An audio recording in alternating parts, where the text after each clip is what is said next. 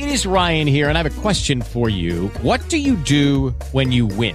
Like, are you a fist pumper? A woohooer, a hand clapper, a high fiver. I kind of like the high five, but if you want to hone in on those winning moves, check out Chumba Casino. At ChumbaCasino.com, choose from hundreds of social casino style games for your chance to redeem serious cash prizes. There are new game releases weekly, plus free daily bonuses. So don't wait. Start having the most fun ever at ChumbaCasino.com. No purchase necessary. Group. Void were prohibited by law. See terms and conditions. 18 plus.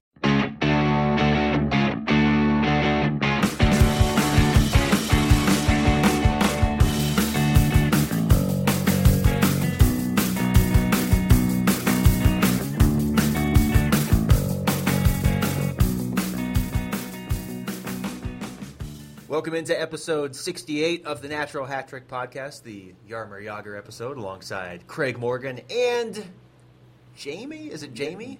Jamie Eisner. It's not Jaime? Yeah, Jamie or Jaime Yeah, Eisner? one of one of them. Okay. I'm All back. right. Uh, Jamie's back. I know nobody missed me, but I'm back. Do both depending on the audience? Well, yeah, especially out here. Okay. He claims, Especially because it's it's spelled that way. It really It works. just it just screws screws with everybody. claims he was here before. Versatility. I don't remember. I'm Luke Lapinski, by the way. I introduce everybody except myself. But uh, They know who you are. Okay, fair enough. Where do we uh, Where do we start this week, gentlemen? There's There's quite a bit of hockey to talk Well, about. I guess a- there's uh, start in Brooklyn? One less coach employed. Yes. we will begin in Brooklyn. No word on whether or not I like he. that. Uh, Begin in Brooklyn. Is that a movie? I- If it's not, it Song. should be. yeah. No word on whether Capuano had to call his own cab or not. Oh wow. But Hefty bags. Shots fired. Hefty bags Look full at that. All right. I, I, I mean, the, I I mean, the train station's right outside Barclays Center, so in reality, probably would have been okay. It's true. Probably has a better view of the ice now that he's not coaching. Not inside the building. Yeah. Um, They can always bring a bus right into Barclays too. That comes down that bus elevator. just Or- park or right you where that car or is. you can take that car. one quarter of a mile per hour. Oh yeah, that's right. There's there's a vehicle right By the there. way, That's Yeah. there for the That's coach. why it was there. Th- That's the Go KHL's gimmick. Yet the, the Islanders are doing it. Hey, Yeah, as a parting gift, Jack. it could Yeah. catch on. As a parting gift, we'll give you a ride with this car, but you can't keep it. I already miss Jack Capuano because he just looked like he should be the coach of the Islanders. Did he not? Like he just looked like His the Islanders voice, coach. everything, Yeah. the accent, yeah, he just fit there. You're right. Yeah. All right, so I think a lot of people entering this season, if you had to guess who the first NHL coach fired would be, I think a lot of people assumed it would probably be Capuano. Not, not even Gerard Gallant. Yeah, definitely Yeah. was not Gallant. Who could end up in Brooklyn? Yeah. Okay, so if you're the Islanders, are you looking for your next long-term coach right now, or are you waiting toward to the end of the year to see what other coaches are let go? Well, there are reports they've already asked permission to talk to Gallant, so A- And according to McKenzie, that was weeks ago. Yeah. yes, yes, I saw it. That's okay. So, Oops. Oh, oh. oops. weeks ago. Okay. Maybe I'm naive, but who do you have to ask permission to to talk to Gallant at this point? Uh, the Panthers still because they're paying him. Yes. Really? Yes, Do that- they that- really that is- care what happens to him? Talk to their Don't you remember manager. when uh, didn't Columbus have to trade for Tortorella's rights? Yep. Yeah, but yeah, I just And I felt like there fired was a difference. But it's As long as under contract. but I they know, shouldn't it's- have any say over where he goes. Uh, we, yeah, we, I think we made this argument on a podcast. I don't know when, maybe podcast number twenty-three or something. Yeah, I'm yeah, sure we, that we was did it. talk. Yeah, It's the coach time ago. compensation. But yeah, I totally agree with you. Go back and re-listen to episode absurd. If you- 23. If you, dump someone, you have you should have no say over them at that point. They should have like the, the make whole con. Or what, what is it? The offset language, like the NFL has, Yeah. where okay, if you find a new team and they pay you, we we pay you less that or, Or whatever even- it is. Or maybe we don't not pay even you that. anymore. I mean, you agreed to the contract, Yeah. so or to the terms of the contract, so you have to pay them out. But why should you have say over somebody Yeah. getting employed again? That's absurd. well, who's going to say no to the Islanders? They're probably like, oh, yeah, go, go Yeah. ahead. Oh yeah, he's, he's- You won't come back to haunt I- us there, at right, least. Exactly. Although, I mean, the Islanders did take the Panthers out last year. This could be the ultimate Oh. vengeful mm-hmm. move right here. that. Or maybe they just hate Gallant so much they don't want to let him coach anywhere. I feel like he's Vegas' next coach. I'm just going to keep He feeling like that until Vegas has a coach. Vegas, But not Las Vegas. Yeah, it's just- Vegas. just Vegas, Vegas. Golden Knights. How do you feel about that, by the way? I'm, I'm really bothered by that. Am I am I really going to write the Vegas Golden Knights? No. Uh, do I Refuse. omit the city name of any other team that I write about? The the the Angeles Kings. Right. exactly.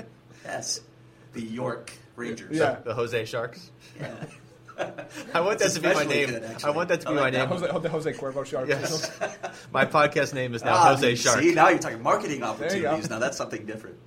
I don't even remember what we were talking about. I just would ask that you two refu- refer to me as Jose Shark for the rest of time on this show. I, I I don't want to know where that goes. Probably not going to happen. Okay. No. Now, Jersey Devils sounds fine, right? Yeah. Yeah, that's fine. Jersey. Jersey Jersey- Devils. the Jersey Devils. that works. Here's the thing, though. I wasn't even thinking that they were just called the Vegas Knights when I called them the Vegas Knights. So I think it's it's going to catch on real quick. It's really weird. It is. The whole situation's been weird. Well, that's true. They, Yeah. They should have just made their logo a dollar No- nobody sign. screws up a, a big event like the NHL. It's Which hard. is just nobody does. It's hard to hit the play button on a video, Jamie. It's hard. Hey, sometimes if you use AOL, it takes a while for it to load. Oh, that that's. See, I, I think of Jerry Brown. Whenever I hear AOL, Jerry Brown still has AOL Mail. Who has AOL Mail? His he gets a new email. You've got mail, and he's sitting right next to me. in the Maybe he likes room. that voice. Really?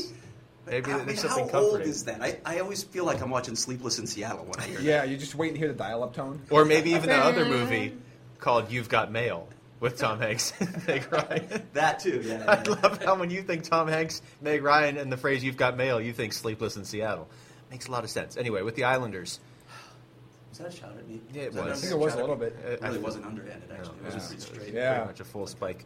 Uh, what- what's up with the Islanders in terms of going forward? This, Well, they, they won a playoff series last year. Now they're horrible. Well, let's let's talk about that, and let's talk about whether this firing was fair. If he's the he's the fall guy now, right? He, mm-hmm. he's the guy that gets blamed for this, and and you can look, I guess you can look at the development of some of their younger players: Ryan Strome, Brock Nelson, Anders Lee, even Josh Bailey. Maybe those are guys that should have taken a bigger step forward, or or maybe those those guys are just who they are. They're maybe not that great a player. But look at the offseason they had. Look at Garth Snow's offseason, okay? I don't want to. Yeah. It's they, bad. they lose Frans Nielsen, Kyle Okposo, and Matt Martin, and then they, they signed and waived P.A. Parenteau, okay? just to make a statement. And then Kyle Okposo signs for seven years, forty-two million, right? Okay. Yep. Okay, so you go, oh, we can't afford that. Then you sign Andrew Ladd, who's three years older, Yeah. for seven years and thirty-eight point five million. So you saved yourself three and a half million dollars by signing a three a guy who's three years older. Three and a half million over seven years. Also, did, did Yeah. Capuano sign Cal Clutterbuck to a five-year deal? Was he the one that was behind that? Because you got to got to lock that guy up. I love these rhetorical questions from Jamie. I missed these. Uh, Three goal Cal Clutterbuck So- and make sure you have him contract for half a decade. three goal Cal. It's Oh, and, and by the way, they also had three goaltenders until Yeah. Yaroslav Halak went to the minors recently after being waived. I. I don't understand a lot of what they've done. At the top of the list was the three goaltender thing, and the the Kyle Okposo one. Just it makes no sense because that was somebody that not only did you know was good, and as you said was younger than Andrew Ladd, but you knew he could play with John Tavares. So it wasn't just a matter like you can you can sign a good player and, and he doesn't necessarily mesh with your best player. You know Kyle Okposo and John Tavares work well together. Really great friends. It, I, And the weird know. thing about that was too, we knew about almost like a year, year and a half out that they weren't going to re-sign him. Yeah, like they just made the decision that oh yeah he's productive, but eh.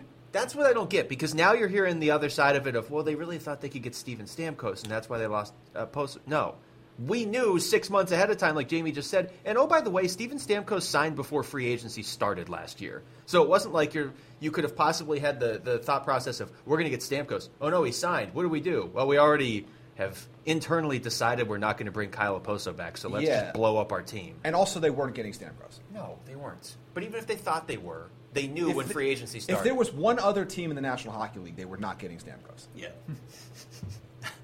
I, I mean, just, it just wasn't happening. It wasn't happening. Well, and there there are at least more than one other team in the league, so they should have been aware. Yeah, and that's that's yet another point here is why doesn't John Tavares have legitimate top line wings to play with? Poor John Tavares. Like it's just Seriously, unbelievable. uh, y- y- at this point, yeah, how are you wasting this piece? Okay, I've, I've got a couple questions for you. Okay. First of all, he's only making five and a half million dollars still. He took he took team friendly deals to make sure that this team would be better, and they've somehow gotten worse. So my two quick questions for you, so we can hit other topics. That's barely enough to buy an apartment in, in Manhattan. He has he still has a roommate. He's one of the best players in the league. Is John Tavares still an Islander in 2019? I, I can't imagine them letting him get away. Really? I can't imagine. I mean, But what if they think they can get Steven Stamkos in 2019? I don't. I don't see Tavares going away unless he just takes a hard line stance and says, I'm done. "Look, I'm done with this franchise." Because you blame him? no, I wouldn't. I absolutely wouldn't. But it, it, I'm going to have to hear that come from, come from him or his representation first, because I don't think the Islanders would make the decision to walk away from John Tavares, and I think they'll pay what they need to pay to keep him. But I don't think you're going to hear it from John Tavares because John Tavares doesn't speak. But you'll hear it from his agent. That's true. Agents always speak. You know, yes, even if they're speaking through reporters, national reporters, they still speak. I don't think the Islanders are going to be like, we got to get rid of this guy. But I, I would think at some point he's probably like, hey, you know, if I played on any other team, I'd probably be challenging for a cup because they would build around me. And Luke still thinks I'm one of the top Yeah, yeah. players in the I going to NHL. cite you. In five years, what's more likely to be associated with the Islanders, Tavares or the Barclay Center? Well, I, I, by my argument earlier, I'd still say Tavares. Yeah, probably So Tavares. I mean, it's a they- franchise I think guy. they'll sign him. You you have to you get that first pick and you take a guy who's he's been a Hart Trophy finalist and he's still young. Look, there's he nothing to be wrong an Islander with for life. John Tavares or his representation walking into the room and saying, "All right, you want me back? What are we going to put around me? Well, you talked about this before, and we haven't done anything. What are you putting around me? Now, finances may be older. part of the problem, right? I mean, you look at their situation; it's not great. They're, I, I was just out at the last game the Coyotes played there, and that place was half full, Mm-hmm. and it's a it's a terrible facility for the NHL. Yeah.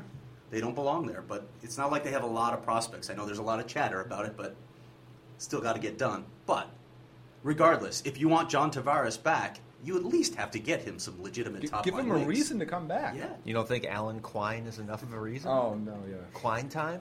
If you're John Tavares and you're going to have that conversation, shouldn't you probably be having it in about an hour? I mean, I, I would want them to start building next year, not the year I'm going to be a Sure. free agent. He's a free agent in the, after next season. Sure, but you can go into this offseason saying, look, I'm going into my contract here. Impress you want to talk contract this offseason? Show me. Show me what you're doing. We can talk then. He's the most wasted talent in the NHL, correct? I have a hard time arguing Yeah. that. I'd have to look, but I, you're not going to find it. I mean, who else is that good that, that is. I, I know they won a playoff series last year, but that was the most Yeah. Random series ever. And that wasn't progress, obviously. it'd be an 'cause of where interesting story, now. actually, for FanRag Sports, I think.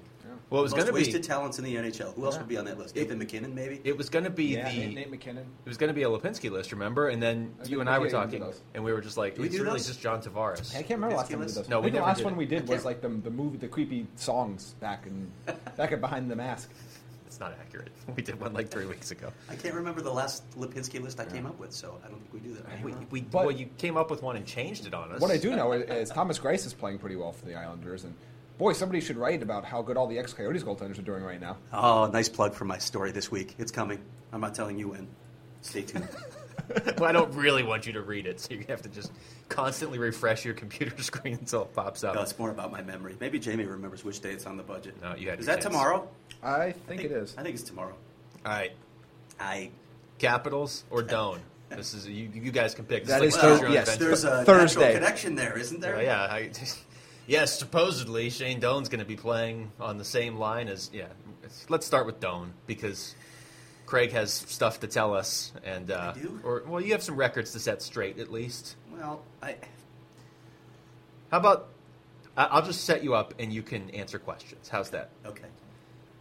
Shane Doan. Let's start with easy ones. We're playing Pyramid. Shane Doan is a free agent at the end of the year, and this could be his last season in the NHL. Correct. What is Okay. true? What is true? You don't have to say what is on the pyramid. oh, we're doing pyramid. I'm sorry. Any chance that Shane Doan ends his career on a different team?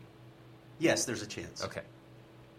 Do you want This percentages? is I can't, audio. I can't lay percentages on this. No, I I'm, mean, just, these I'm, are- I'm trying to set you up with talking points, All and you're giving me one word answers. There's Take a your, chance. respon- take your responsible journalism somewhere else and hot takes. I Let's go. should have I should have asked an open-ended question. How's that, Okay. Craig? Where do you see Shane Doan finishing this season? I see him finishing the season as a Coyote. I, so do I. Here, here, here's here's my take on this. Right? Oh, I know good. where, I I, know where we're it. going with this. Jeez, that was like pulling all of somebody's teeth. Look, there, there's there's a lot behind this story, more of which is coming out. Part of it, you know, Shane Doan is considering. He is considering. Do I want to chase a cup in what, in all likelihood, is my final season? He's had a lot of people in his life encouraging him to do this for the last few seasons, telling him it's worth it. Now, I would point out that some of those people, uh, Ray Whitney being one of them, have been with several teams. They don't have the same story as Shane Doan. Shane Doan's been with one franchise his entire career. None of those guys can say the same thing, and it means something to Shane. It means a lot to Shane, actually. It's a source of pride for him. it's his identity in a lot Yeah, of ways. It It really, really is his identity. It really is part of his identity. So, are you going to and I don't I don't think it tarnishes his legacy in the minds of anyone outside. I think it might tarnish Shane's legacy in his own mind down the road if he makes this decision. Will he look back on it with regret that I didn't, you know, three months, I didn't finish the final three months with that one franchise. I can't say I was the guy who played for one franchise his entire career. I can't be Larry Fitzgerald to cite another guy in town and finish with the same team. I know there are some differences in the circumstances. Now there there's some things that are making him unhappy right now. His role, he's not playing nearly as much as he was last year uh, when he had 28 goals. His role is a lot different. But they talked about this at the start of the season. You know, they knew that they were going to try and push youth more, and he was going to be phased out a little bit more. He understood it. He said he understood it. Understanding it and accepting it are two different things. When you're when, you're you've got the a moment. yeah, well, you're a professional athlete. You want to you want to be the guy out there, and when the team's not having success and you're not in a role, maybe to push them along a little farther, it, it eats at you. Whether Shane could still do it or not, we don't know. But again, this is about the future with the Coyotes. This this really isn't about this season. So that's eating at him. Yeah, as John Gambadoro wrote today on Arizona Sports, there's some issues probably with the way this thing is being managed as well. He's probably not entirely happy. You look at their center position, for example. They put a lot of eggs in the basket of Dylan Strome being ready this year. And he wasn't. So you buy out Antoine Vermette. And granted, Brad Richardson got hurt too. If Brad Richardson isn't hurt, this might be a different Still conversation. different, but still, their center position is deficient. So what do you end up doing? You end up claiming guys off waivers that the Toronto Maple Leafs and Winnipeg Jets didn't want. That's not a good look for a franchise when you're when you're plucking guys that couldn't make two teams that are marginal playoff teams at best, maybe not playoff teams. So I'm sure all of that is feeding into this.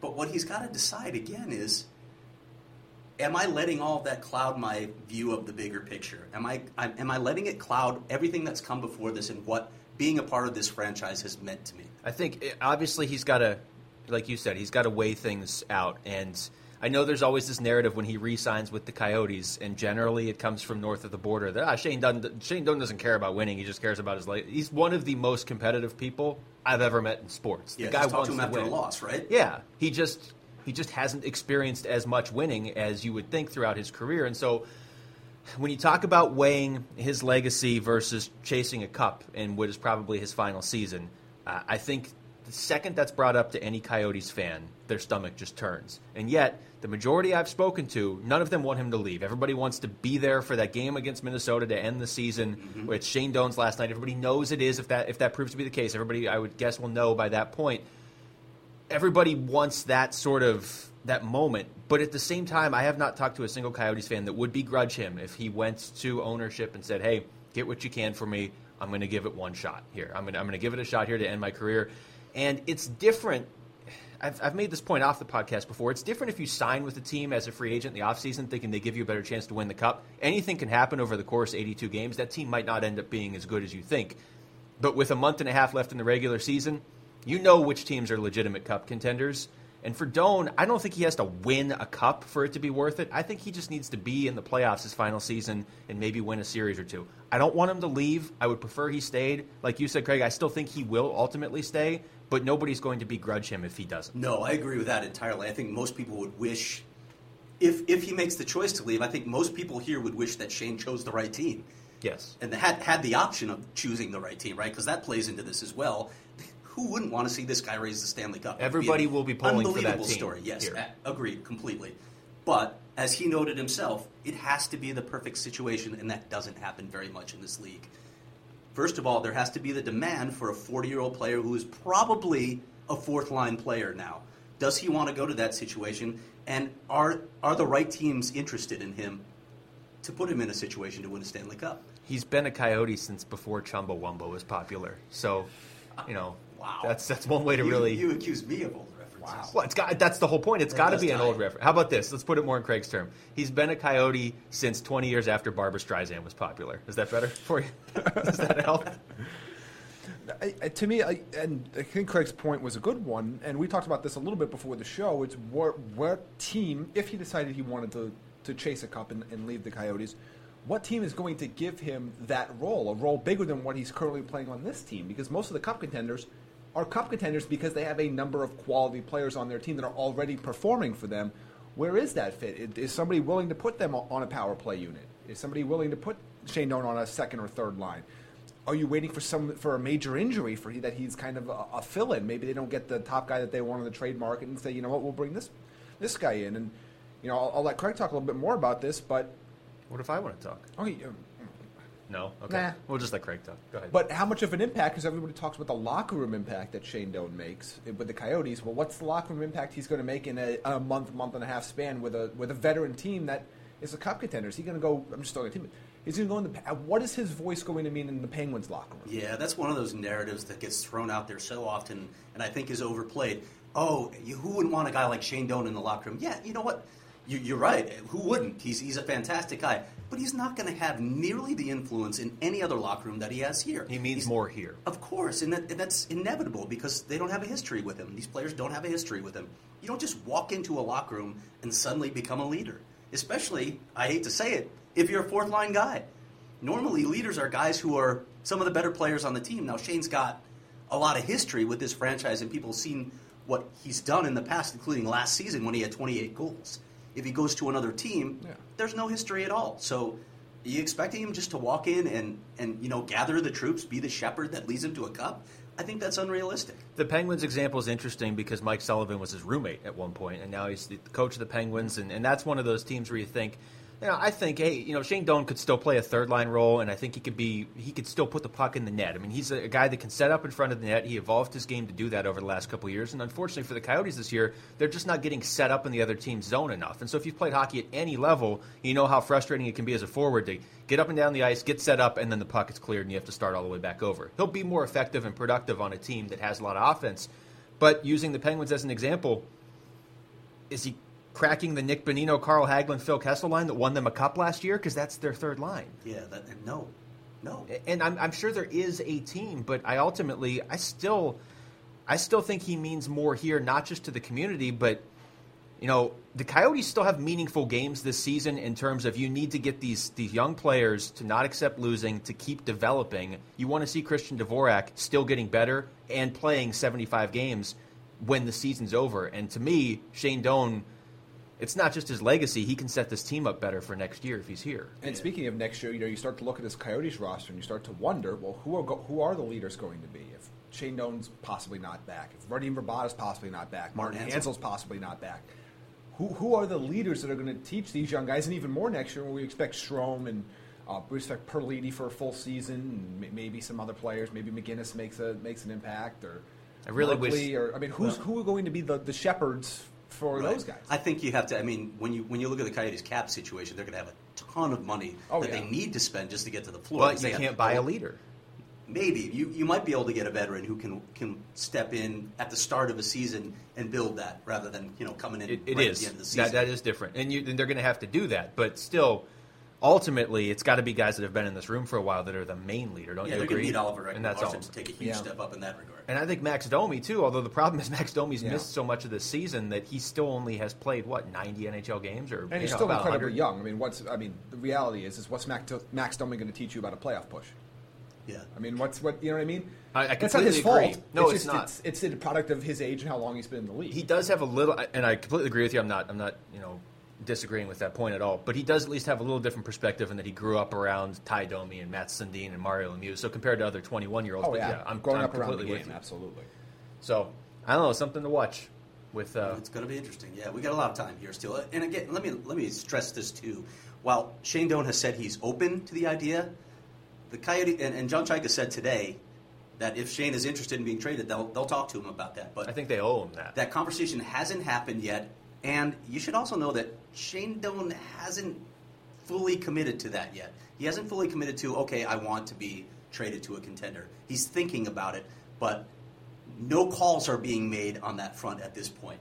Yeah, I think that's a great that's a great way to end that conversation. Just because the second Shane Doan's name gets put out there with willing to waive no trade clause, people are like, "Well, he's getting traded. Where's he going?" It's not the way this works. And if you know Shane Doan, you know it's not that simple. He didn't just flip a switch and say like, "I want out of here." That's not the case. Yeah. So I, I, and again, when I say no calls are being made by the team or or by his agent, that's that's not happening at this point. It's it's premature to talk about that. It's premature to talk about teams that might be interested in, in acquiring Shane, Doan. Let's uh, quickly before we get to Corey Hirsch and Mike Russo, we got to talk about the Washington Capitals, who are the latest Metro team to go on a nine-plus game winning streak.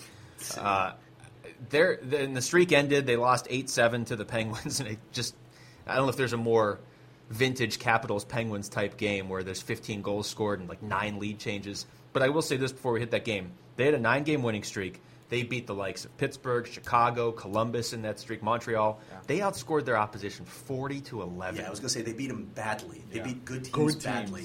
And they were hammering the Penguins in that game before some switch got flipped. That's the way a streak should end, though, isn't it? It is. If, if you're going to have a nine-game winning streak end, what a great way to have it end. How, I don't have the answer to this, so I'm going to have to look it up. But how many of these long winning streaks in the Metro this season have ended at the hands of another Metro team? Hmm. Because at least Columbus and Washington's have, and and usually they end in the midst of somebody else's streak.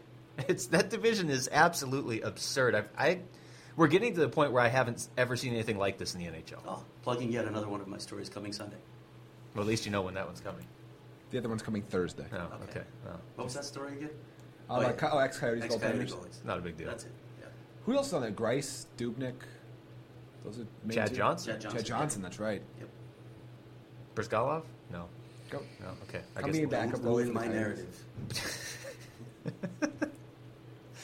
if you ever write a book, So that on, should on be the, the topic title. of the game, don't ruin my narrative. That Yeah, would be a great it title for the book. Actually, I like that. Yeah.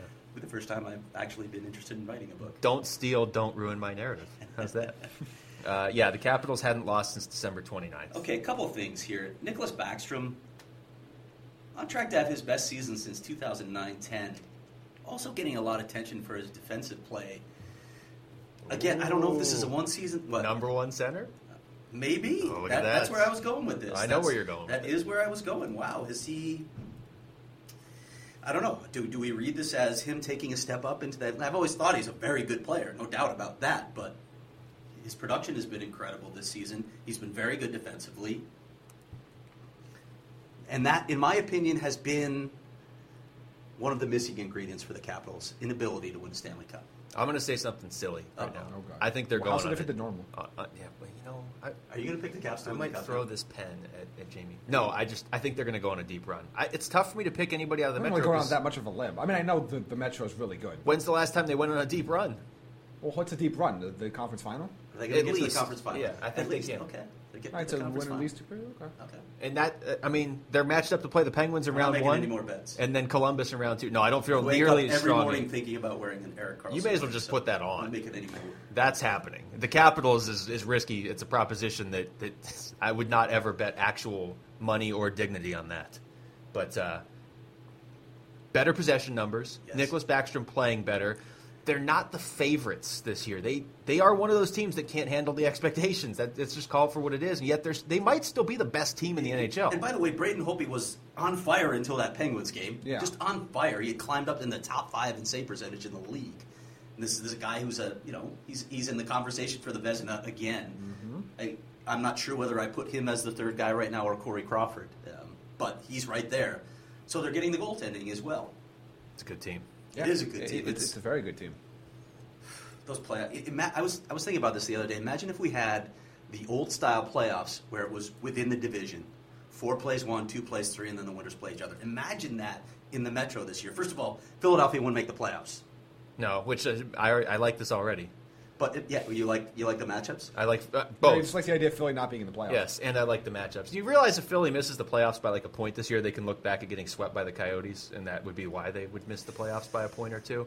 But no, to your point, the I, I don't like the setup for the playoffs. I don't like that two and three. I don't like that it's constantly division rivals, which is basically the opposite of what you're saying. And, and I don't know. I like the one through eight because you get different matchups every year, but part of the reason I don't like it is in a year like this, it's not fair to Washington or the right. Rangers or Pittsburgh or Columbus, whereas Ottawa and Toronto or something are, are Toronto and Boston are set to play right now in the Atlantic. So here's a free win, and we saw it last year when the Islanders and Panthers played. It's a trade off for developing rivalries because, as, as any coach or player will tell you, rivalries are really born in the postseason. that's when that's when they get cemented. So you have the chance for that when you're you're playing a team over and over. Chicago, St. Louis, for instance, it happens over and over again. There, you develop a good hatred for the other team. But yeah, I see what you're saying.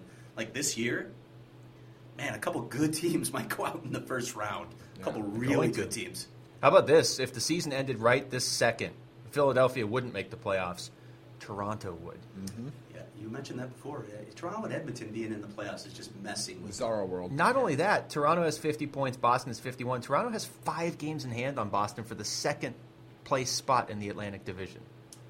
Yeah, Just I, I want to see sink that. I, I really want to see both of those guys in the playoff, Auston Matthews and Connor McDavid. I want to see it happen. You're definitely going to see McDavid in. Yeah, I that's think, I think Edmonton's getting in. that's a given. And that's that's a cool story in and of itself. But Toronto, you know, with, with all their youth, and I know people, come, oh, well, how come the Coyotes can't do that? Because they don't have Auston Matthews. That's why. Well, yeah. Also, yeah, just ha- having youth is one thing. Having talented youth across the board and developed talented youth is a different story. They're just a little ahead. yeah, And they have Auston Matthews. And they got yeah, Auston they have, they have they have a Let me franchise repeat. center. They have Auston Matthews. Okay, that's why. yeah, they have a franchise center, and their young guys are a little bit more developed. Yes. I mean, it, takes, it takes time. This is all because Auston Matthews wasn't three days older.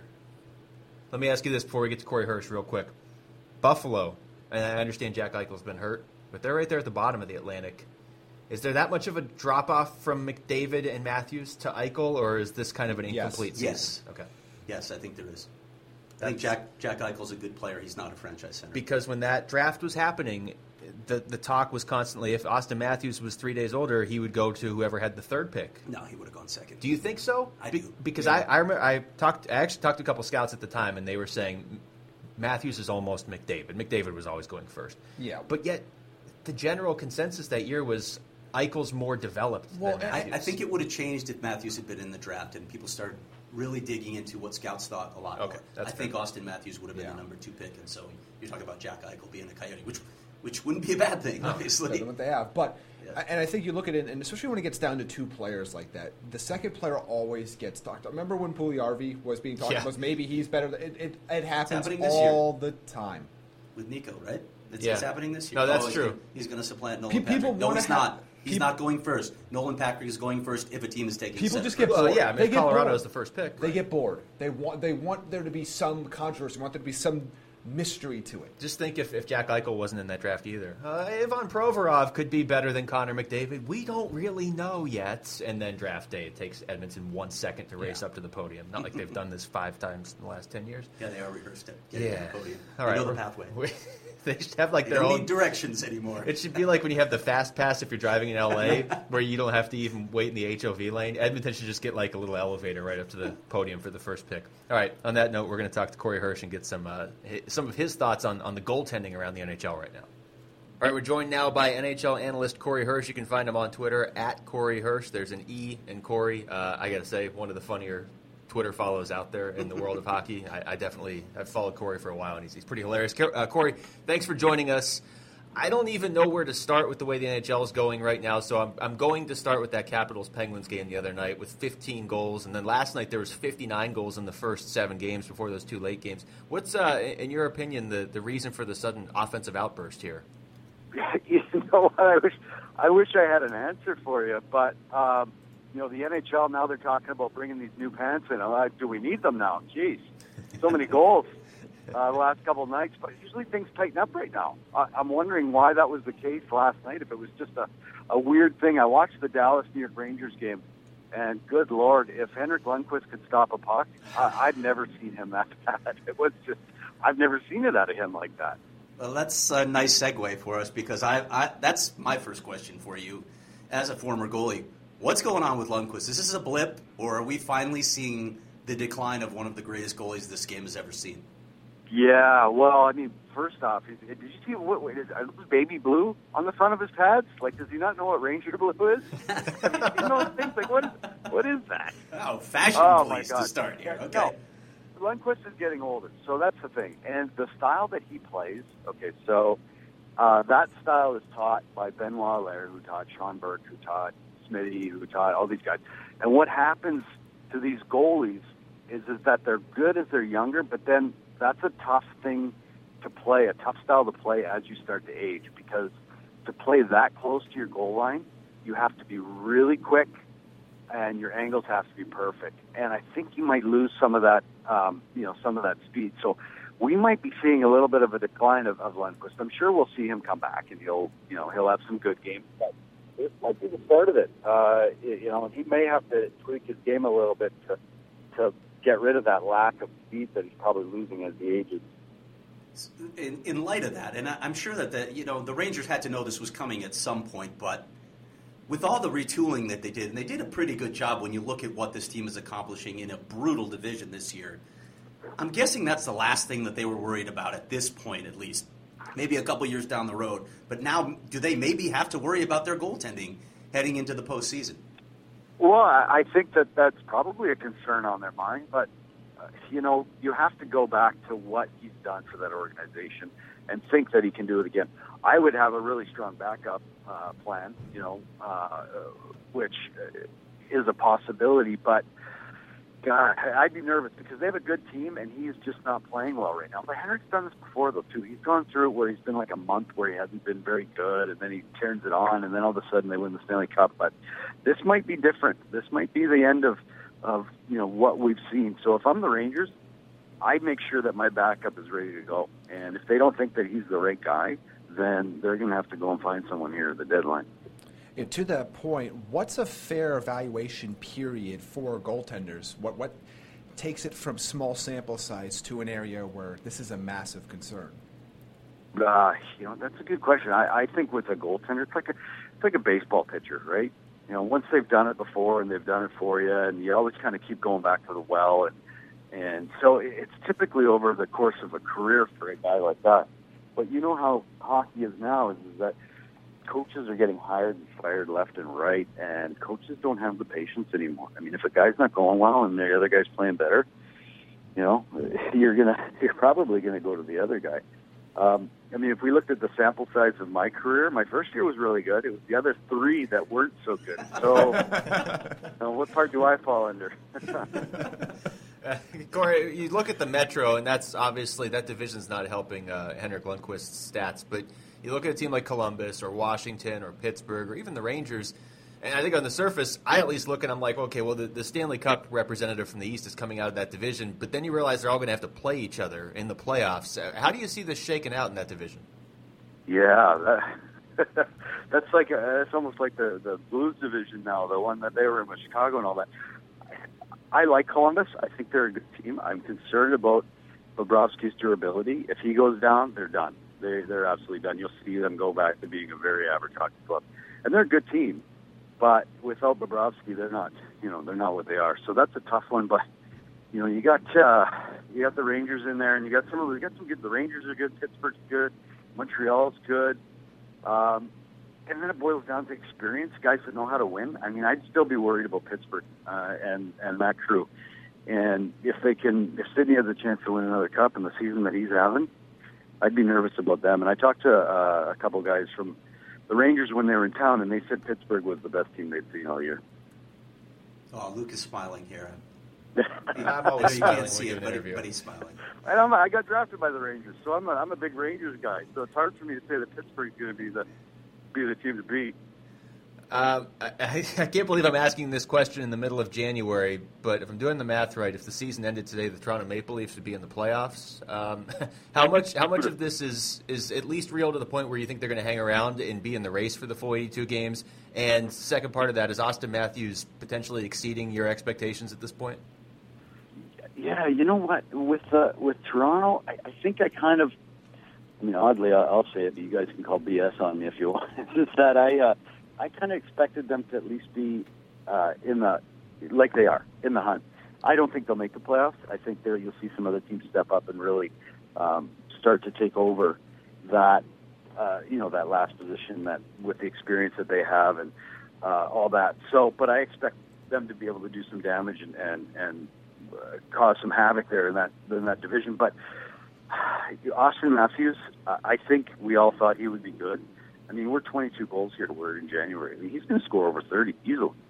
So um, that would, to me, I thought I would say, you know, he might get 20, 25. He's going to get 30, 35, possibly 40. So I think he's exceeded everyone's expectations, and that's why they're where they're at. And they've got a couple other good players, Tim Marner, the Nylander kid. Um, it's been it's been good. It's good to see. And I got to piggyback, piggyback on what Luke said because he said he can't believe we're in January and he's talking about the Leafs being in the playoffs. Edmonton is in the playoffs right now too.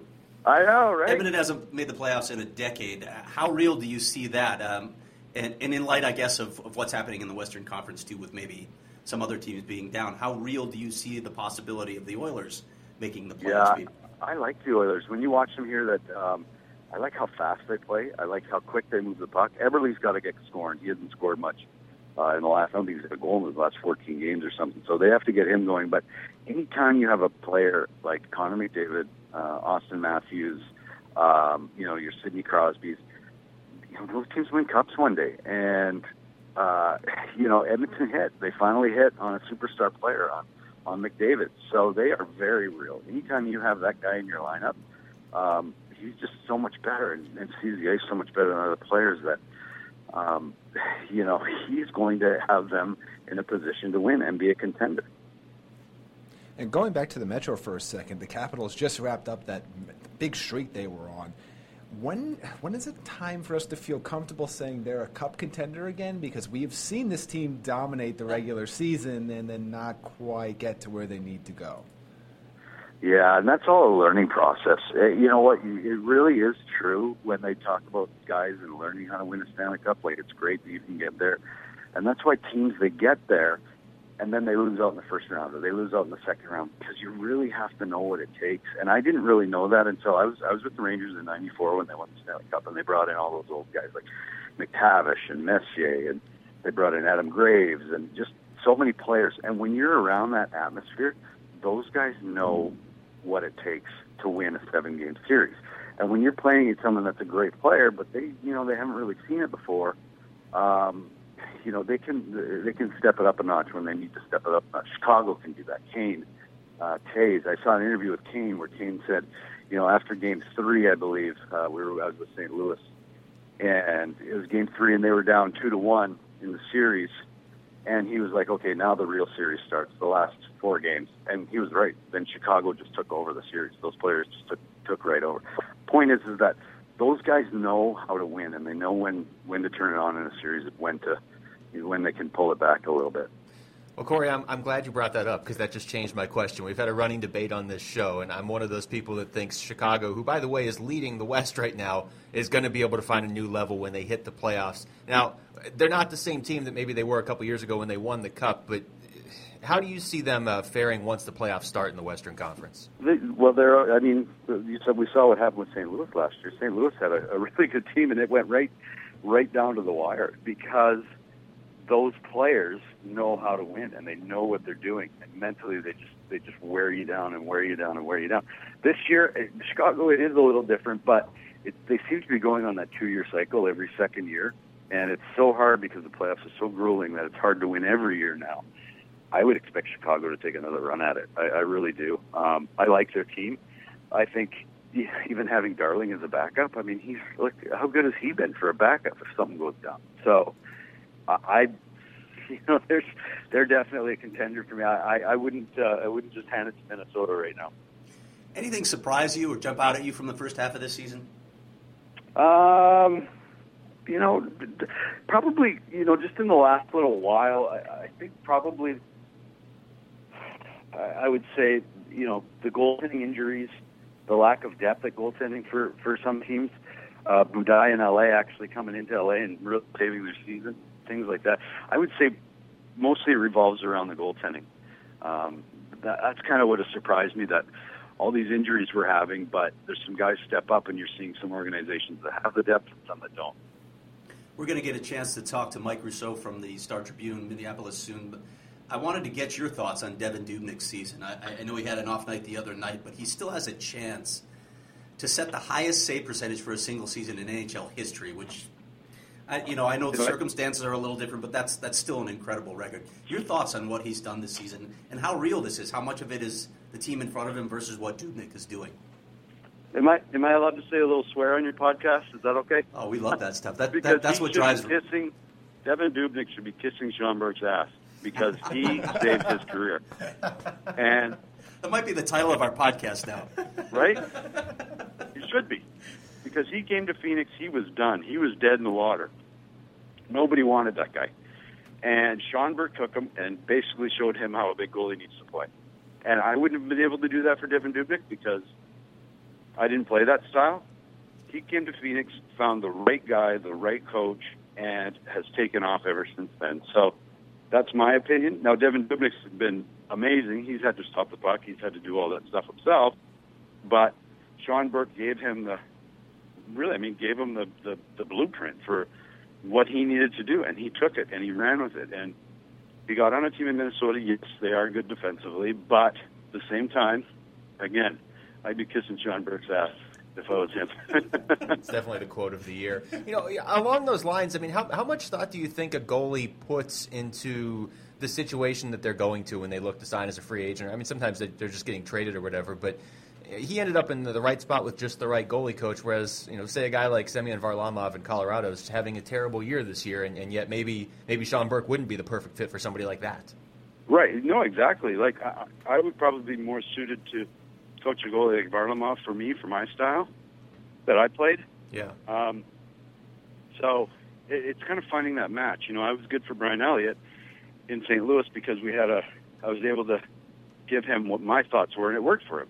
If Brian Elliott went to Burke, well, maybe it wouldn't have worked for him, right? It's a different, a little different style. But I don't think at that point Devan Dubnyk had put any thought into it. I think he was just trying to get a job. I, I don't think there was many people out there that wanted him. Um, you know, and I think he was at his at the end of his rope. And sometimes, you know what, the hockey gods give you one back because he's a good guy and he's a good teammate, and you know he's done what he's done. Uh, Corey, you know, we live in a sports world now where everybody's very hyper aware of prospects, whether it's in hockey or baseball or any of the sports. Goaltenders, you know, specifically at that position, around what age should fans look for a goaltender to be ready to make an NHL impact? It's typically Yeah, longer than a a- forward prospect. Good question. Typically between 26 and 34. It's kind of like the, the the prime years is what, is what you'll get, and then after that, there seems to be a bit of a drop off. Um, unfortunately for me, I was way better when I was 30 than I was when I was 23, and I got all my opportunities when I was 23. So it's like you go from prospect to suspect pretty quick if you don't, you know, if you don't get it done. But those are the best years because you've seen it. You- Goaltending's all about experience and what you've seen and what you've you know what to do in certain situations. You know how to handle things. You don't freak out when the team gets, you know, things get hairy. You just kind of keep going. And that's why it, it's like, again, it's like pitchers in baseball. It's like, you know, quarterbacks. It's, it's, it's all experience. And then just being able to control those anxieties you get as a player. Uh, Corey, last one before we let you go. Just real quick, any any young goalies around the league catch your eye as, as guys that you think are going to step into to pretty prominent roles in the next couple years? Yeah. Well, I mean, Gibson in Anaheim is already. I mean, can we even can we even say that? I like Thatcher Demko, uh, Vancouver prospect. Uh, he's a young guy. I like um, Hellebuyck's been pretty good in Winnipeg. Those are those are probably the guys that I like right now at this point. Um, it's we've got a lot of really good goalies. Everybody's looking for that top five, though. The Carey Price, the guy that can, you know, the Jonathan Quick, the guy that can win you a Stanley Cup. Um, and there aren't that many out there. So if you get one, you got to hang on to them. Good stuff, Corey. We enjoyed having you on. I'm, I'm sure we're going to call you again here down the line. Awesome. Anytime, guys. Thanks, Corey. Thanks a lot. I had some interesting stuff to uh, to say there, especially with in regards to Lundqvist at the beginning of that. I mean, if you look at Henrik Lundqvist, I'm one of those people that at the end of, I'll still be on the Henrik Lundqvist bandwagon when he's past his prime, when when he's when he's when he's done, you know, whatever. When he's when he's not as good, I'm still going to think he's better just because he's been so good for for so long.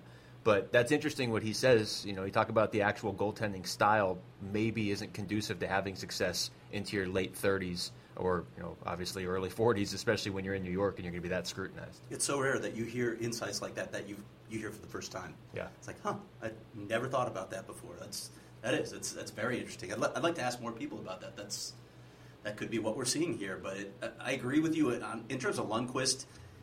He gets a little more leash than, than we're giving him right now. Oh yeah, I mean, no, I, I still think he's fine. Yeah, it, he might not be. It, this this might be the, s the start of his decline, but I, I don't think we can call it yet on Henrik Lundqvist because, as Corey said, he's done this before. He's had short periods where it looked like, whoa, what's going on? And then he turns it on in the playoffs, and suddenly you can't get anything past him again. Yeah, this, I mean, this is rare territory for him. He's one of the few goaltenders who you can't look at a specific season and say, wow, he really bottomed out. I mean, every goaltender either had a major injury season or completely bottomed out. And, and I think we've talked about on the show where you know, Carey Price uh, earlier in the off uh, earlier in the season, where I said Carey Price might be the best goaltender in hockey, but maybe the most trusted one would be Henrik Lundqvist because he's never struggled. Now he's struggling, and now we get to see is this the beginning of the end or is it just a blip? And you start to wonder, you know, as Corey mentioned, you know, he's what, 34 now. Maybe, this is the beginning of the end of, of a Hall of Fame ish level career for Henrik Lundqvist. Yeah, boy, that would be a it would be bad timing for the Rangers. Just when, when they when they did this nice job of retooling, and I still think I still think there are flaws with the Rangers, and I think still think they're in trouble when they hit the playoffs. But they did a pretty good job of remaking this roster on the fly and infusing some youth.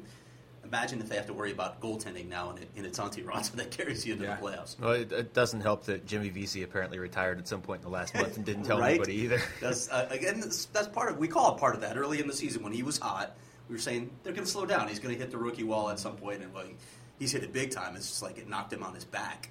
Uh, I'm not going to just transition over to Mike Russo without mentioning that Corey Hirsch absolutely agreed with me on the Chicago Blackhawks. And when did we have Scott Powers on? Was that two weeks ago? I know Jaime also, I'd wasn't like, here. to, I'd like to point out, Luke, Yes. that uh, with all due respect, the Minnesota Wild currently lead the. Uh, That's the fine. Western They, the, you're right because they have games in hand. But Four- four of them, The, in the, fact. the point is, as we sit here, Hey, hey, don't rain on his parade, okay? I'm sorry. Don't let facts get in the way of Luke's rant. as everybody sits here and talks Luke, about Luke how clicks on Chicago. that fake, fake Facebook news you're hearing so much about. Like, that's what Luke what, Luke was does. the Caps Blackhawks score the other day?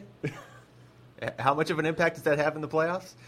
Even with all the, and you guys have convinced me, and I've watched the Blackhawks closer, and I, I fully, I'm, I'm fully on board. It's not like I was ever denying that their depth is is not an issue or that they don't have other problems. But even with all that, they're still tied for the, the most points in the Western Conference, and that's two guests in successive weeks that have completely agreed with me without even knowing what my stance was. And again, I, I, I, I hear you, but I do think it is a a blind belief in this accomplished core that they can oh they can just do it. You can turn it on in the playoffs. The Blackhawks are a two line team. They're a two line team, and their underlying numbers are not good. We had Carolyn Wilkie on this program, by the way, who was saying the Blackhawks are not a good team. Well, she didn't say they weren't a good you of that. team. She did actually. She said they're not A as good team this year. Yeah, but No, they're they're- still which- a good which is all that's They're not, relevant. they're not a good team with an excellent goaltender. Yes. Yeah, and, and she was on Twitter the other day talking about that as well, how Corey Crawford deserves to be a Vezina finalist because he's been under siege this year, and he's the only reason. We're giving you a big time shout out here, Carolyn. Yeah, thank, cheap thank plug, you for helping me out. Cheap plug Friday on uh, FanRagSports.com. You can read all about Corey Crawford and why he should be considered uh, for the Vezina more.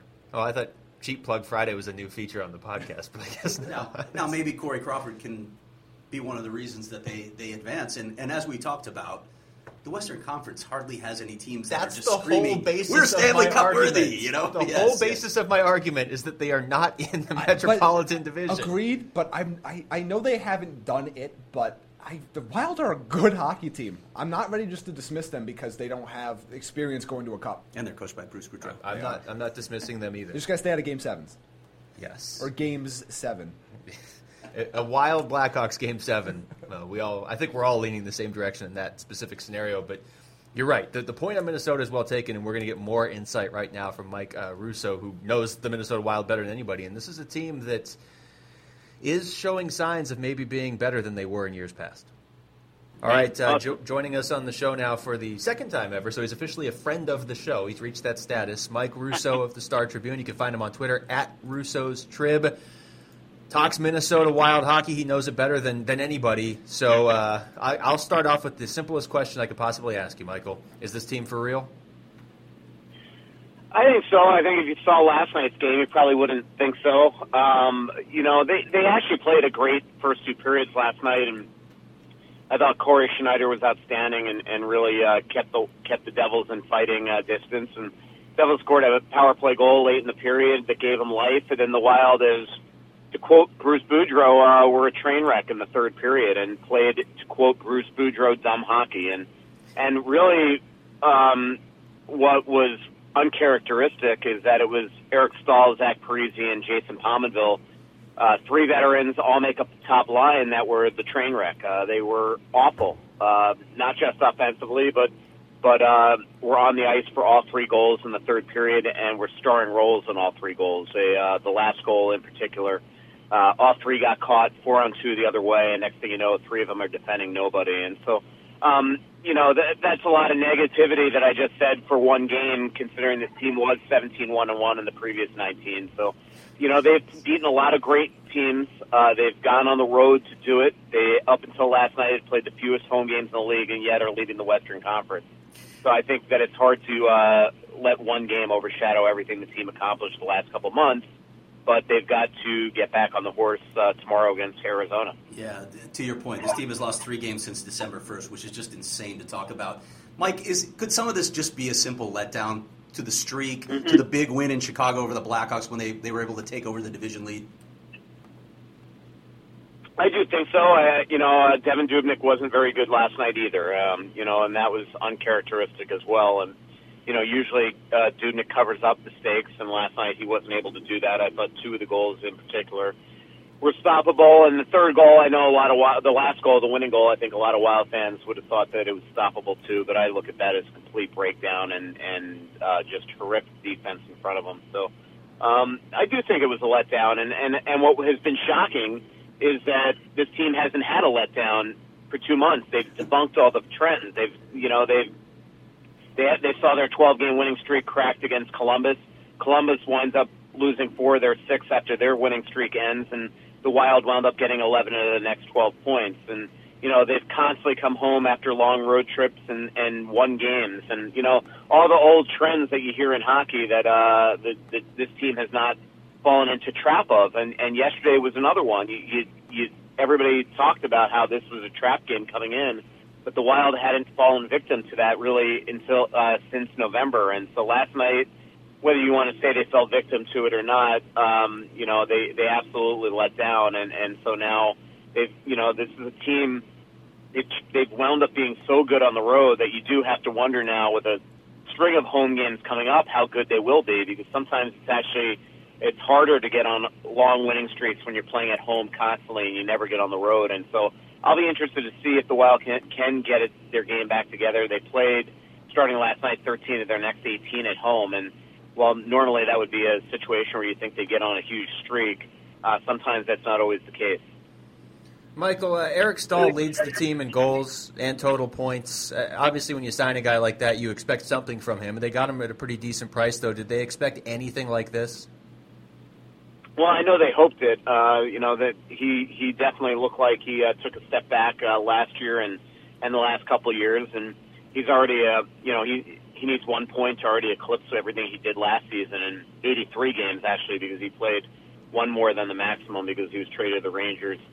So I mean, you know, he's had a tremendous start to the season. I think last year, you know, I, I will say this: I think that Parise and Pominville have really struggled this year.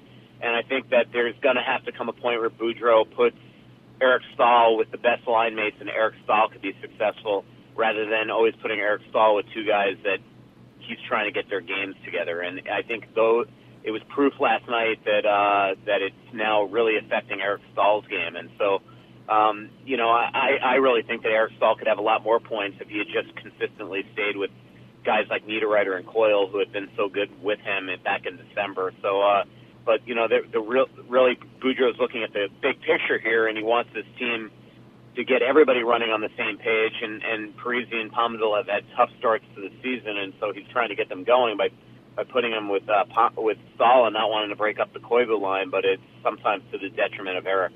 Mike, I want to ask you a big picture question, and I'm sure Eric Staal's renaissance factors into this, but how much has Bruce Boudreau meant to this team, and how can you tangibly measure that impact? Yeah, I think you, can measure it because they haven't had uh, you know a, a crazy swoon yet. That they uh, get on these winning streaks and haven't really uh, been affected at all uh, adversely, uh, you know, negatively. Um, where a lot of times in the last couple of years, uh, it seemed like the Wild would start losing games and Mike Yeo could do nothing to really turn it around. I do think that you look at the amount of players that have had big years. Um, that has to go to uh, credit Boudreau. I mean, you look at, you know, I thought they needed two of their four or five young kids to really step up and have big years this year, and four of them are really playing great, and Granlund, Coyle, Niederreiter, and Zucker.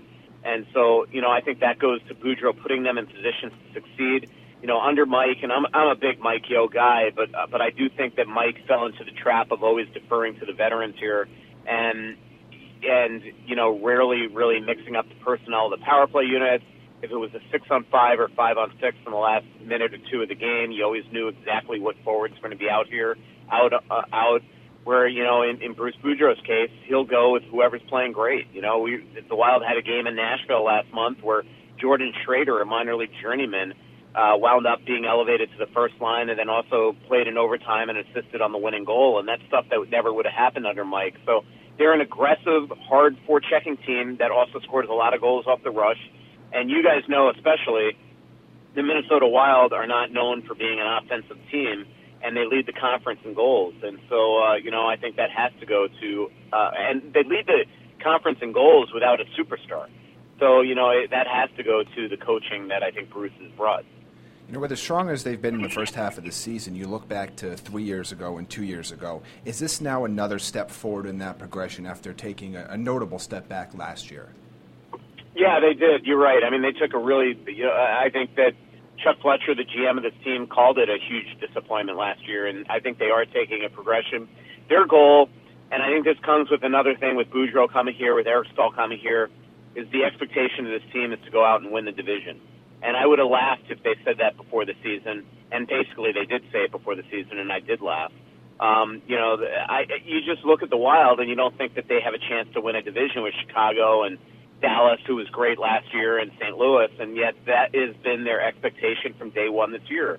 And here they are at the top of the conference. They're tied with Chicago in points, but they've played four fewer games, and they have a legitimate chance, especially with all the home games that I brought up, that they put themselves in position if they could stay healthy um, to have that that uh, that possibility. So I, I do think that you know, but but again, division or not, as you just mentioned, I mean, their their goal is to go and win a cup, and and last year they wound up after two years in a row of being in the second round, losing in the first round to Dallas pretty easily, and this team's objective is to uh, finally make that step to at least get to round three and potentially round four, and we'll see if they have the ability to do that. Uh, Mike, in terms of goals allowed, they're number two in the NHL, number one in the West. I know a lot of that is Devan Dubnyk, but how much of an impact has Scott Stevens had on this defense? Uh, huge. I mean, he. I think he's been on. Uh, you know, I'm working on a big story on him right now, and and I think that he has made an incredible impact to their penalty kill, to their blue line, to uh, getting Ryan Suter to kind of dial things back and not have to play 30 minutes a night. Um, I I really think he's been. Uh, you know, and his communication skills are great. He absolutely commands respect. Uh, everybody, you know, these guys are all, even though they have a very young blue line, they're all old enough to remember uh, Scott Stevens and how great of a player that he was. So I think it's been big. Um, you know, I will say they have taken an absolute step back since about Christmas time. They've given up four goals in a game about six or seven times now in the last uh, ten or eleven, and and so they've got to get back to their bread and butter. And um, and a lot of it is goaltending. I mean, Dubnyk has not been. You know, he he he had a tough little stretch, which was amazing because he was so consistent the first 27 games, hadn't given up more than three goals. Then he gave up four goals in a game, three in a row, and got his game back on track in Anaheim against Chicago the other night. The great game that he played against Montreal. Um, but last night it was, you know, one of the worst games he's played this year. And so, um, you know, as I'm sure he's going to be motivated with Arizona coming back. Uh, he loves, uh, you know, uh, playing against that team, or at least since since uh, he left uh, Arizona. I know that he's still very close to Mike Smith has the immense amount of respect for Dave Tippett, and so you know that he'll get his game back on track tomorrow. We just had Corey Hirsch on the program a little earlier who said that Devan Dubnyk should be, quote, kissing Sean Burke's ass for, for where yeah. he is at this point in his career. I just want to get a sense from you, dive in a little deeper into Dubnyk's play. How much of it is the system? How much of it is him taking another step up? What do you see? What's the read on, on who he is right now? Does he has he reached that elite status? I think he has. I mean, you know, it, it, it actually look. The Wild have a great system and they protect him really well. But you know, it, sometimes it just drives me crazy when people say that that the goalie is just the product of the system. No, Devan Dubnyk makes incredible saves. You know, all the time to keep teams in. Yes, maybe he doesn't have to face the 30 chances that certain goalies have to face a game. Um, but but you still are getting scoring chances every game, and you got to make those big saves. And he's been outstanding, and especially in the first month and a half of the season, he had, you know, where where Devan Dubnyk is so strong is mentally. Um, you know, there earlier in this season, this team wasn't scoring goals. They weren't winning every night. He was very close to falling below 500, despite leading the league in goals against average and save percentage. Yet he never let that bother him. He never let that. I'm sure it bothered him, but it, he never let himself crack mentally. And the the fear all the time when you have a goalie that's playing great but not getting victory is that eventually it affects him to the point that his game falls apart. And that never happened to Dubnyk. And I think it's because he's such a laid back guy, a laid back guy that lets things just fall right off his back. And and so I think he's been outstanding. But you but you know to to your, what Corey Hirsch said. Um, I could tell you that if you sat down with Devan Dubnyk right now, he would absolutely credit Sean Burke for a lot of, uh, you know, his success. Um, you, you know, there's no doubt that there's uh, a lot of gr- gratefulness to everything that the Arizona Coyotes did for him to get his career back on track. He was so far, so close to being out of this league, and the Coyotes gave him the, you know, the faith and offered him a lifeline, and he, to his credit, took advantage of it. And um, I know he was blown away and shocked when when the Coyotes traded traded him because he thought that you know he had created you know he was playing so well there that he was going to wind up staying there for a long time and and uh, but luckily again he's so mentally strong that he came here and took full advantage of it and all the kudos to him. You mentioned Zach Parise struggles earlier. What's the internal feeling about why he's struggling and whether or not they think this is a short or long term issue? Well, you know, I don't know. They're they're concerned. I can tell you that he's got eight more years left on his contract. So, so you know, they have reason to be uh, concerned, and uh, he's just not skating very well, and and um, you know, definitely not producing uh, the way that we're all accustomed to seeing. He had a uh, season-ending back injury last year, herniated disc. He says he's healthy, but I think that stuff just you know slows you down. And then he's you know, he, he's had some lower body issues this year. He's been playing with a upper body thing for a while now, um, and and he's had strep throat three times this season. So I think that he's just, um, you know, what's really tough is that it looked like on the West Coast trip that he got his game completely back. He had points in all three games. He had a three-point night in San Jose where he was just tremendous in the third period. He scored a last-minute tying goal in LA to salvage a point uh, assisted on the uh, tying goal in Anaheim. And so, you know, it looked like the old Zach Parise was back, and then he hasn't uh, had a point in the last four games. And last night again was a minus three. So, uh, you know, he's just he's got the, the Wild need him. And um, last night was proof of it. Uh, that was a game where you know he could have made a difference, and and he made a difference in the uh, you know uh, negatively. All right, Mike. Last question from us before we let you get out of here the lingering question, both for the Minnesota Wild and for Bruce Boudreau, playoffs. What do you see? Yep. What can we expect? It's obviously going to be a bigger and bigger question as we get closer to April. Yeah, no doubt. And you know what? He's he's uh, he understands that. I mean, he volunteers it. He joked yesterday. Somebody asked him, "What does it mean at this point in the season to be so close to even uh, leading the NHL in points?" And he said, "You know what? I've learned very much that it only matters what you do in your last game." And uh, you know, he, he's well aware that if the Wild are ever fortunate enough to get to a game seven, it's going to be a huge storyline. Uh, now, luckily for Bruce, uh, there are many more players and staff members on the Wild that have won game sevens, and that that might be able to offset his uh, his terrible uh, record in game sevens. I mean, the Wild have never lost a game seven in franchise history, and they also have Eric Staal, who won a pretty big game seven in 2006, and they have Scott Stevens, who's pretty good in them too. So. So I don't think uh, that'll be a big, big thing. But you know, look, uh, there, the thing is, is that there's nothing you can do about it now. Everybody, you know, every time I tweet about the Wild success right now, I got the naysayers in Anaheim or just you know hockey fans that follow me on Twitter that make the little joke. Well, you know, wait till they wait till the playoffs. Well, look, there's nothing they can do now. They got to get to the playoffs first. The goal is to get home ice advantage in the playoffs. So then the goal is to then make a step as as an organization and him as a coach. Uh, but but you're right. I mean, he's never been in a Stanley Cup final. He's only been to one conference final, and uh, that will forever follow him until he breaks that that trend. It's Michael Russo. Again, you can find him on Twitter at Russo S Trib. Mike, thanks so much for the time and the insight. Enjoy the rest of the season, okay? Anytime, guys. Take care. Thanks, Mike. It's good stuff there, as always, from uh, from Michael Russo. A couple of things that he, he touched on that that uh, stand out to me. I guess not the least of which is the fact that Zach Parise had strep throat three times this year. I mean, at what point do you just kind of stop kissing people? Sorry, not where I was going with it. Uh, fun fact, not so fun fact. Once when I was in Florida, I had 12 strep throats in a year. What? Yeah, that was the thing that actually happened.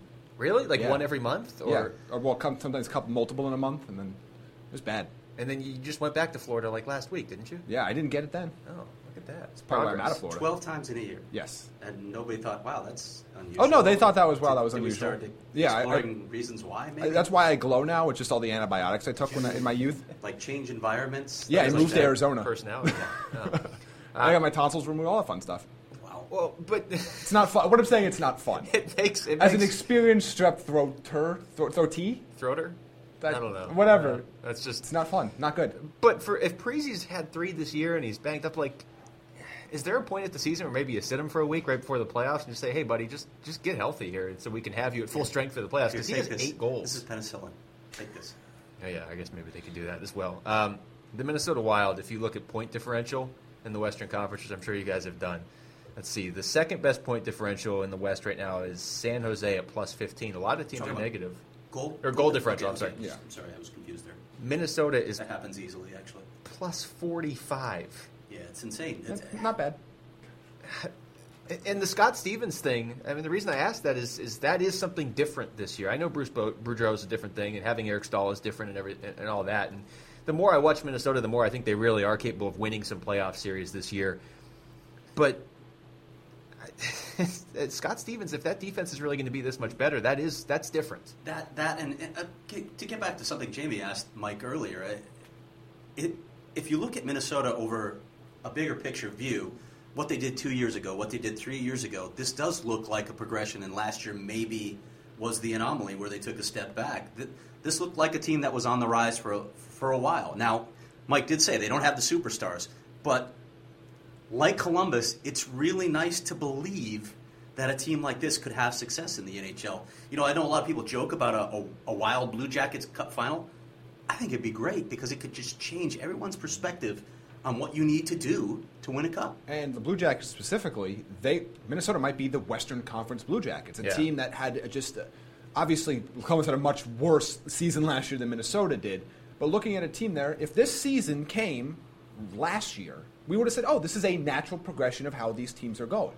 And because they had that one step back, I think people are try- not believing what they're seeing, even though, like Craig said, you t- you take a step back, you look at a three or four year window, it actually makes sense and it's actually sustainable. How about this too? You know, Parise has the eight goals so far. Pominville has six goals. I don't know how you guys look at this, but for me, I look at that and say these guys are, are proven commodities in this league. They're not. It's not like they're 45 years old. Maybe this team gets even better in the playoffs Maybe. if just one of them gets going. What's crazy right now, uh, if I'm reading this right, they're playing LA in the first round. Jonathan Quick will be back. The Kings probably would be healthy by then. Yeah, Wow. That would be a. I mean, LA could climb. Look, There's not a lot of distance. Well, there's a fair amount of distance Yeah, actually between decent. LA and San Jose for third place in the Pacific. Now, They could Calgary's catch only Calgary. three points clear. They could catch Calgary and end up one higher, and then end up playing. Yeah, Yeah. that could, that could change. But but wow, right now that would be that would be a heck of a first round test for the Minnesota Wild playing a healthy LA Kings team that has won two cups recently. Well, and that's the thing with LA. You know, we've we've discussed them in the past on, on what our opinions are in terms of how good they would be in a playoff series. But the bottom line is, losing Jonathan Quick for as long as they've lost him is going to throw off the playoff picture in the West. Because if you're Minnesota, if, well, if you're Minnesota, you you sh- you shouldn't have to play LA in the first round. You should you should have an easier matchup. I know there's no easy matchups in the playoffs, but if you ask the Wild when April 15th or whatever rolls around, I don't think they want to face Jonathan Quick in round 1 of the playoffs if that happens. There's other teams I'm sure they would pick over over LA to have to go up against if they if they finish with the top rank. Well, I meant playoff teams. Everybody's chosen, or that, that's that's the team I think everybody would want to face. But there's no way the Canucks are making the playoffs. Do you think the Canucks said. Canucks go out and make a tra- uh, crazy like Oh. trade I, for I- a I rental? wouldn't put it past them. I, yeah, I could see the Canucks doing that. Yes, I wouldn't Look, put it look at us. them. We're a playoff team. We're going to make a move at the trade deadline Three points out of a playoff spot. to further weaken our future for a first round exit. Actually, won't even be a first round exit because we won't make the playoffs. yeah. How happy are you for that player that gets traded to Vancouver and you're like, okay, cool. Okay, and now I'm so- Do we know if Shane Doan wants to go to Vancouver? well, to didn't be, Vancouver want him? That's what got me thinking this a couple years ago. I don't want Shane Doan going to Vancouver. Let's just make that very, very, there are a lot of very teams clear. still in this mix too, right? Nashville, Dallas could both Yeah. go on a run. Those are teams that when they're when their games are right should be playoff teams. when when So- Jamie Benn's not breaking ten Yeah. sticks over his knee. Well, one thing, not to go too far off, but what's uh, in Winnipeg?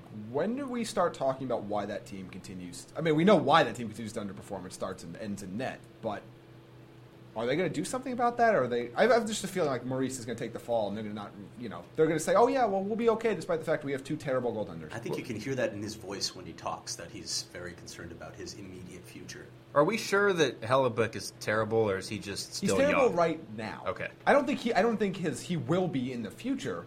But right now, what they're getting is they're getting terrible goaltending no matter who they throw in the net. Yeah, and, and they're starting Ondrej Pavelec tonight, who hasn't played a game all season. And you know this, they're still in the playoff hunt. They've dropped four in a row, and they've been without Patrik Laine for five and a half games. So, and in those five and a half games, they're they've got one win. So that's that's something. But you're right. I mean, the, the goaltending has been an issue for ever since they got to Winnipeg. Yeah. Really, it was, ever a, it was since a problem in Atlanta too. Yeah, it's always been an issue. Oh, look at that. And I mean, playing in the Central, I don't know. Do you guys think that that division? It's not going to be the best in hockey this year, but it's entirely possible in the second half everybody picks it back up except Colorado.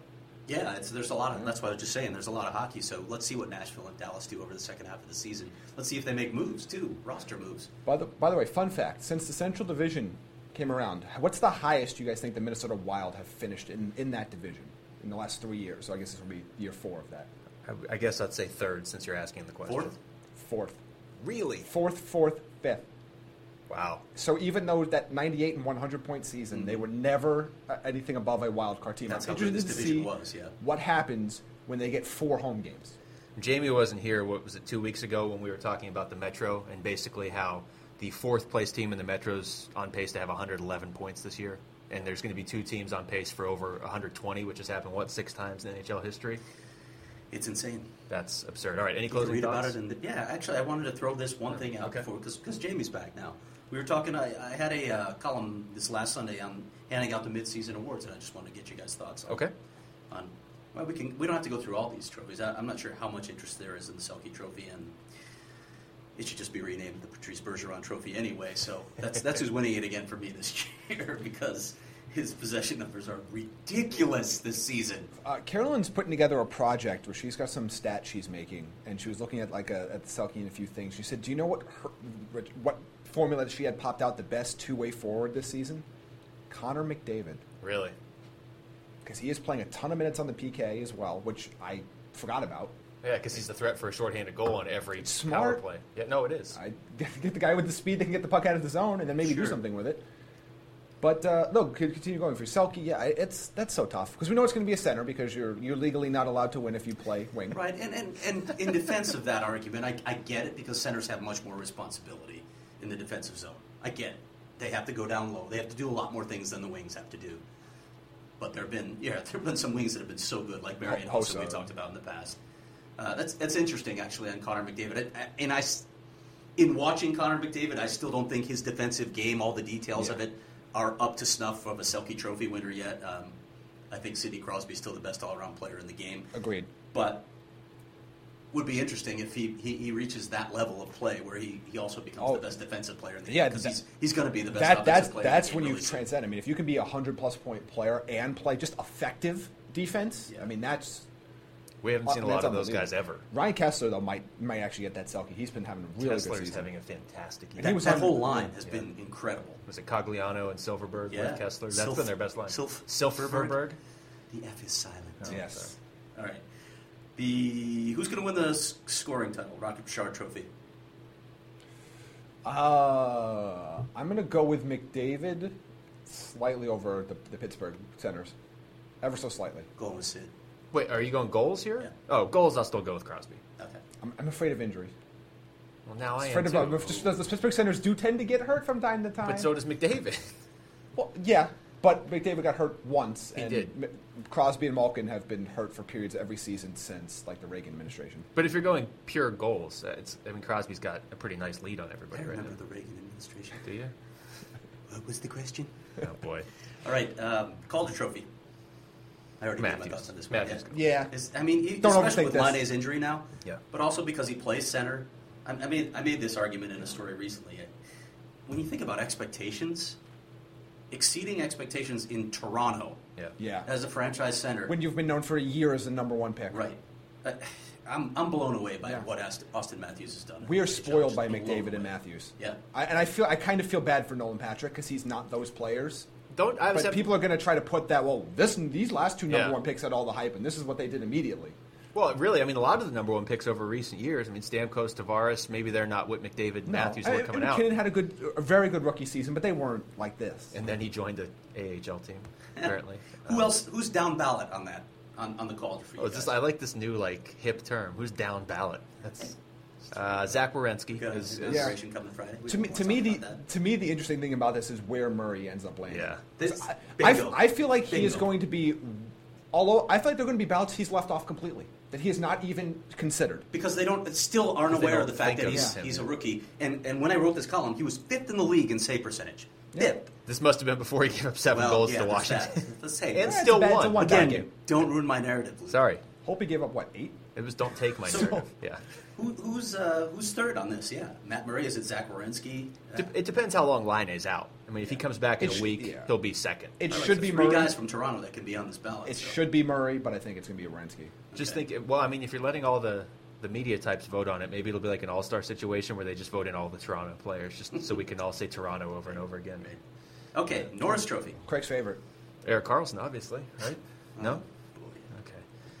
No, I mean, you, I don't think he can even make that argument this year. But I, I do like your pick so far right now, Brent Burns. I don't think we talk. I mean, for all the talk Erik Karlsson gets, we don't talk enough about how great Brent Burns has been I, the last few years. I thought Burns was good. Burns. I think at the moment is is the clear front runner because he's also got all the points and he's a good defensive player. I thought last year when it was Doughty and Burns and Karlsson, the more we talked to people at the award show, I kind of thought it would be Burns because you know he's sort of the hybrid between the or maybe the middle ground between Doughty and Karlsson. But this year, I mean, he's got 45 points on top of all he does Yeah, he's defensively. averaging more than a point a game, Yeah. which he's got, is he's got 18 again, goals. just remember a guy that played forward in the NHL. He's got more goals than Patrick Like Kane. that's No, he's having a ridiculous Yeah. year. He's I- got to win it. Yeah, He's I, I. I don't think we talk enough about guys like Burns and Buffalo, how difficult it is to make the transition at the highest level of the game and then be extremely successful. Yeah. I'd agree with that. You know who's third in goals among defensemen is Kevin Shattenkirk. I'm just gonna, that's that's the uh, trigger word for Craig. Yeah, he's uh, he's a uh, marketable piece, isn't Yeah. he? Also, Victor Hedman that can take over the role of most underrated player. Well, Best he's on my ballot talk- Yeah. okay, Yeah. Best Victor player Hedman's on my ballot. I, yeah. You know, at this point, still, I think Shea Weber's probably on. Yeah, On he's, my played, top he's three. played very well. He'll get votes too in Montreal Yeah. for sure. He's had a good year. You can't you can't deny that. Vezina Trophy, I think at this point we all agree it's Devan Dubnyk. Yeah, Again, who are the guys down ballot? Well, I don't know. I'm not sure how far down ballot Well, Carey just- Price is. It's the top three that you know Yeah. that everybody talks about in the end. I mean, So- it would not shock me if Carey Price won this award. yeah. even Pr- though Price Devan is going to be in the more deserving. conversation because he always is. Crawford deserves to be. Braden right- Holtby right and on Sergei that. Bobrovsky Yeah. too. This is- Bobrovsky. this is a- I mean, I, I- I think Devan Dubnyk is going to win it, but beyond that, it's a tough argument. My ballot right now would be Dubnyk, then Price, then Bobrovsky. and let's not forget Tuukka Rask too, who's having a terrific year. He is. I never want to forget Tuukka Rask. Hart Trophy, Crosby.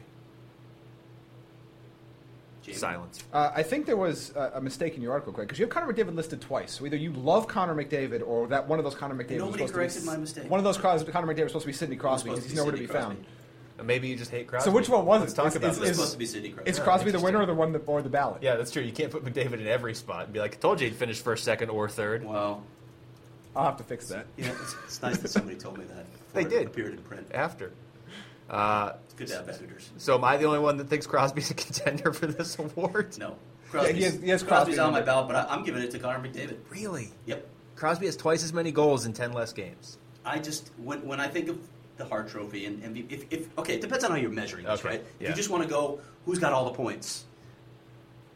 Take Connor McDavid off the Edmonton Oilers. And they're terrible. They're a train wreck. We've seen it. They're a train wreck without him. They're drafting Nolan Patrick. He's having such an impact on this team, such a massive impact on this team. Yeah.